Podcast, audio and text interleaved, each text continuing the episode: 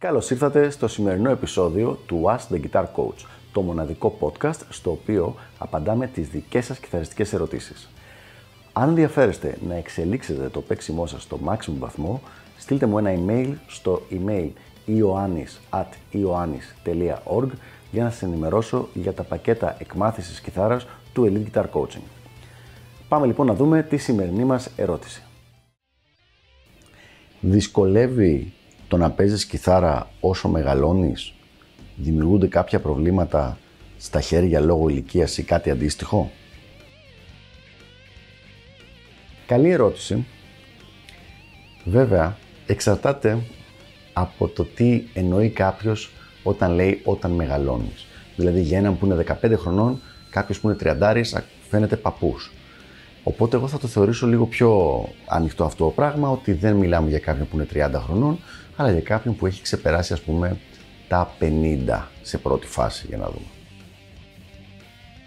Από ό,τι έχω δει από πολύ γνωστούς κιθαρίστες και από, έχω ρωτήσει και από φίλους και επαγγελματίες, φαίνεται ότι μέχρι τα 55 με 60 δεν υπάρχει κάποια ξεκάθαρη πτώση στην ικανότητα παίξήματος.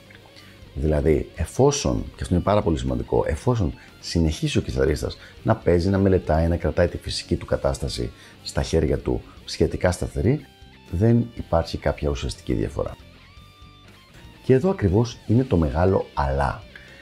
Δυστυχώς, πολλοί κιθαριστές, ειδικά αυτοί που δεν είναι επαγγελματίες, οπότε δεν έχουν συνέχεια να παίζουν live και να βασίζονται το ψωμί τους που λέμε από αυτή τη δουλειά, περνάνε κάποιες φάσεις όπου τα παρατάνε ή που τα ψήλο παρατάνε.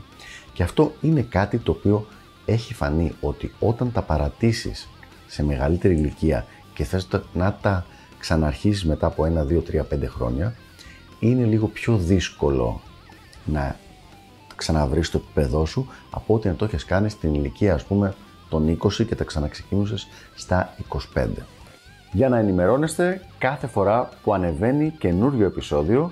Μην ξεχάσετε να πατήσετε subscribe εδώ κάτω και επίσης πατήστε το καμπανάκι ώστε να σας έρχονται ειδοποιήσεις κάθε φορά. Και τώρα συνεχίζουμε με το υπόλοιπο επεισόδιο.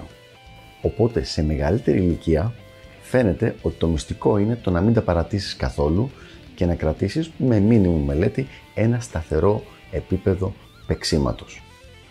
Σε αυτή την περίπτωση είναι σίγουρο ότι μέχρι τα 60 μπορείς να κρατήσεις άνετα το παίξιμό σου. Ήδη πολλοί από τους διάσημους κιθαριστές όπως είναι ο Steve Vai, ο Steve Morse, ο Ingrid Malmsteen κτλ. Ή κάποιοι έχουν φτάσει και έχουν ξεπεράσει τα 60 και κάποιοι πλησιάζουν αρκετά επικίνδυνα αυτή την ηλικία.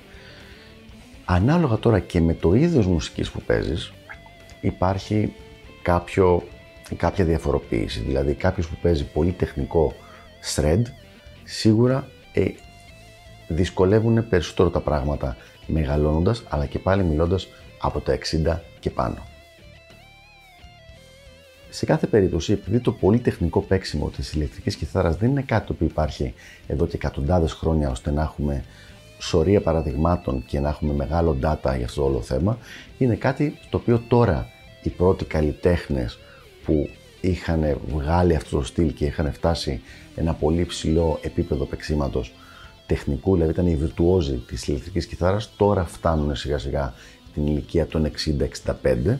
Οπότε τώρα θα αρχίσουμε να βλέπουμε κατά πόσο αυτό επηρεάζει έντονα ή όχι το παίξιμό τους.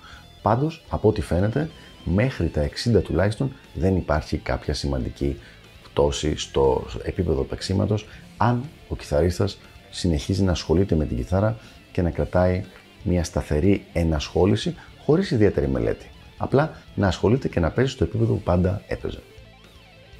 Αυτά λοιπόν για το συγκεκριμένο θέμα. Ελπίζω να βοήθησα και τα λέμε στο επόμενο επεισόδιο του Ask the Guitar Coach. Γεια χαρά!